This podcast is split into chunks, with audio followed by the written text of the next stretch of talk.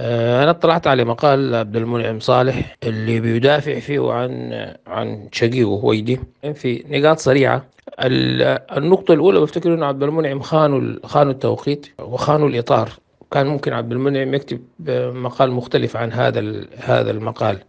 وبفتكر إنه ال- الضرر اللي حيلحقه مقال عبد المنعم بوجه أكثر من النفع اللي كان بيرجوه من من المقال دي لأنه ببساطة حيستفيد ناس كثيرين جدا عبد المنعم قال كلام عاطفي لكن وحاول يضع أخوه في عرش عرش النزاهه وإنه يضعه فوق الشبهات لكن آه، ناس كثيرين جدا متضررين عشرات مئات الناس متضررين من آه، سلوك وجدي في لجنة التفكيك حيقوموا ويردوا وبتبقى المسألة آه، فيها كأنه آه، بيفتح باب جديد من الهجوم والنقد وإبانة الحقائق ضد ضد وجدي صالح.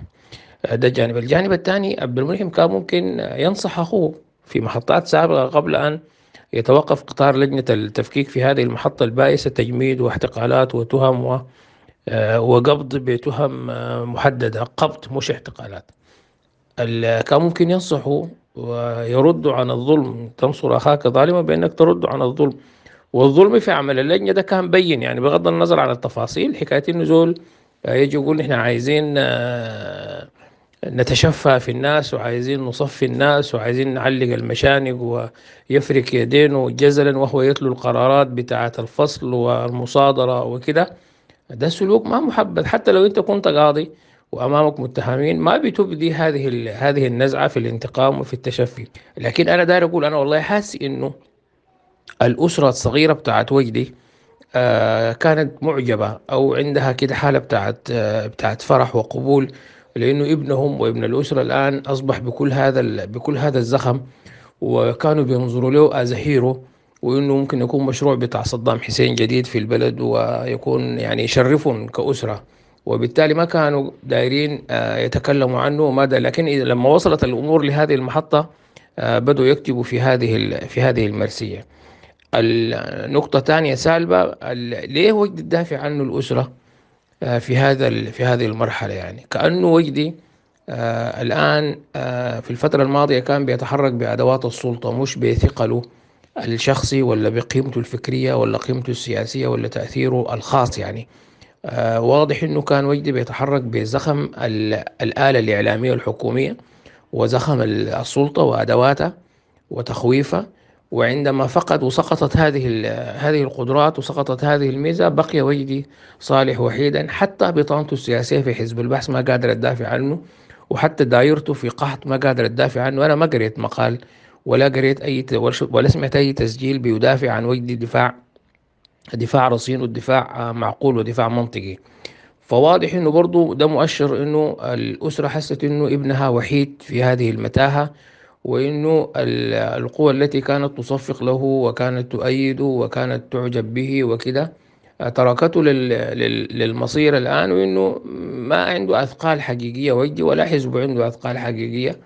آه، وكأنه فعلا القوى اللي كانت بتحيط بوجه الآن هي آه، آه، خجلانة من إنها تنبري للدفاع عن وجده وبتحس إنه وجده تورط في قضايا أي اقتراب منها بمس ال- بمس هذه البطانة السياسية في نفسها وبالتالي آه، ترك وحده لهذا المصير. والأسرة الآن بتشعر بأنه ابنها وحيد وما في مناصرين له وما في مؤيدين له وهي تنبري من غير ما تشعر للدفاع عنه وتعويض هذه الوحدة وتعويض هذه الوحشة. آه، وده طبعا بيؤكد كنا بنقول إنه ديل الأشخاص ديل ما بيمثلوا أثقال في الحياة السياسية السودانية وما بيمثلوا أثقال في الحياة الاجتماعية السودانية وما بيمثلوا أثقال في الحياة الفكرية. السودانية يعني ال- الوسط السياسي أنا صحيح وجهي بعرفه من بدري لكن الوسط السياسي والمشهد السياسي فقط آه، عرف وجهي من خلال الأداء البهلواني والمسرحي والكوميدي والدرامي اللي بيأديه في مؤتمرات آه، لجنة ال- لجنة التمكين وده ده أداء ممكن يضحك الناس في وقته ويعجب الناس في وقته لكن لا يصلح إنه يكون مادة للدفاع عنها لما تعرض كقضية أمام القضاء وأمام ال- أمام الرأي العام يعني. الكلام الثاني إنه زي ما أنا ذكرت إنه محاولة وضع وجدي في عرش ال- الاستقامة والنزاهة وكده من باب. التعاطف الأسري. ده بيستفيد ناس كثيرين جدا. حيقولوا كلام أقوى من الكلام العاطفي اللي قاله عبد المنعم، الكلام اللي قاله عبد المنعم عبد المنعم ده كلام بتاع مطايبات. يعني يصلح إنه يكون كلام يتقال بين أسرتين دارين يصالحوا بعض.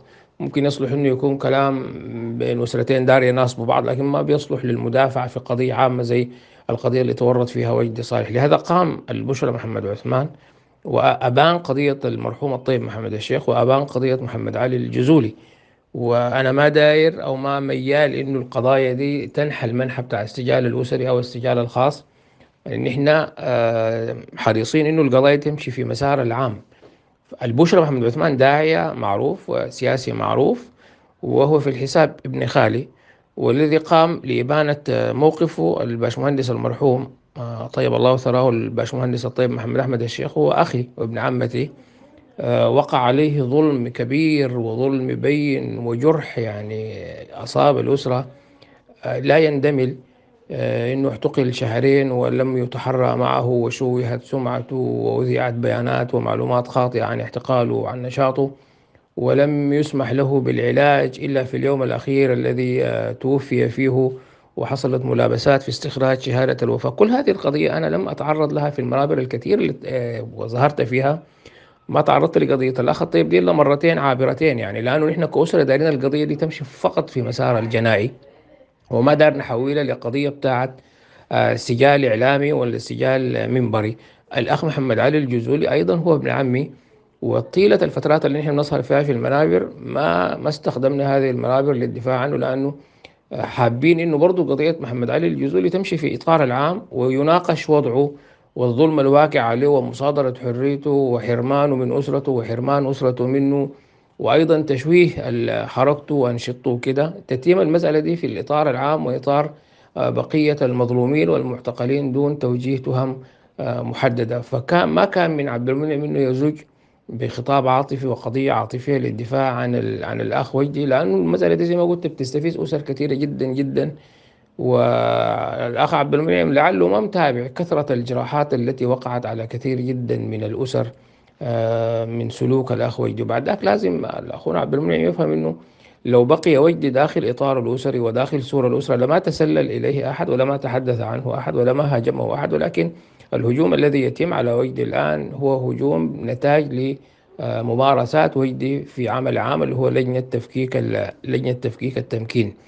وهذا عمل لكل صاحب عقل ولكل صاحب بصيرة بكلام بسيط جدا يقدر يقول إنه ويدي خلال السنة ونصف في هذه اللجنة أضر بكثير جدا جدا من المناحي أضر بالعمل العدلي أضر بالعمل الإداري أضر بعشرات بل بآلاف الأسر أضر بعملية إدارة المال العام أضر بعملية الاستثمار الأجنبي وتشجيع تشجيع الاستثمار الأجنبي أضر بالعملية السياسية وحول الخطاب السياسي لخطاب شوكي وخطاب آه، يثير يثير الكراهية والتصفية وتصفية تصفية الخصوم. فدي كلها مثالب وقع فيها الأخ الوجدي ومن حق الرأي العام ومن حق المجتمع عموما إنه يتصدى لمثل هذه هذه الممارسات. آه، وزي ما أنا قلت إنه مساهمة الأخ عبد المنعم لو كان جاءت موجهة لوجه في محطة سابقة تنصح وترد وتبين له وعبد المنعم أخ داعية وأخ قانوني كان ممكن تكون مفيدة. أفضل من إنها هي الآن أصبحت مرثية كأنه يرثي أخوه وكأنه يرثي حالته آه، وهو وحيد. و آه، الأخ وجد الآن للأسف الشديد هو في نظر الأجهزة العدلية متهم وفي وجهة نظر الرأي الإسفيري. هو مدان بأنه مختلس وبأنه متجاوز وبأنه مفسد وبأنه كده. ولا تصلح مقالة الأخ عبد المنعم غير أنها تجلب الكثير جدا آه، كبستفز يعني سمعت عشرات التسجيلات والمقالات ردا على مقالة عبد المنعم فهو جلب آه، على وجدي الشرور أكثر من أنه يجلب له التعاطف ولا حول ولا قوة إلا بالله.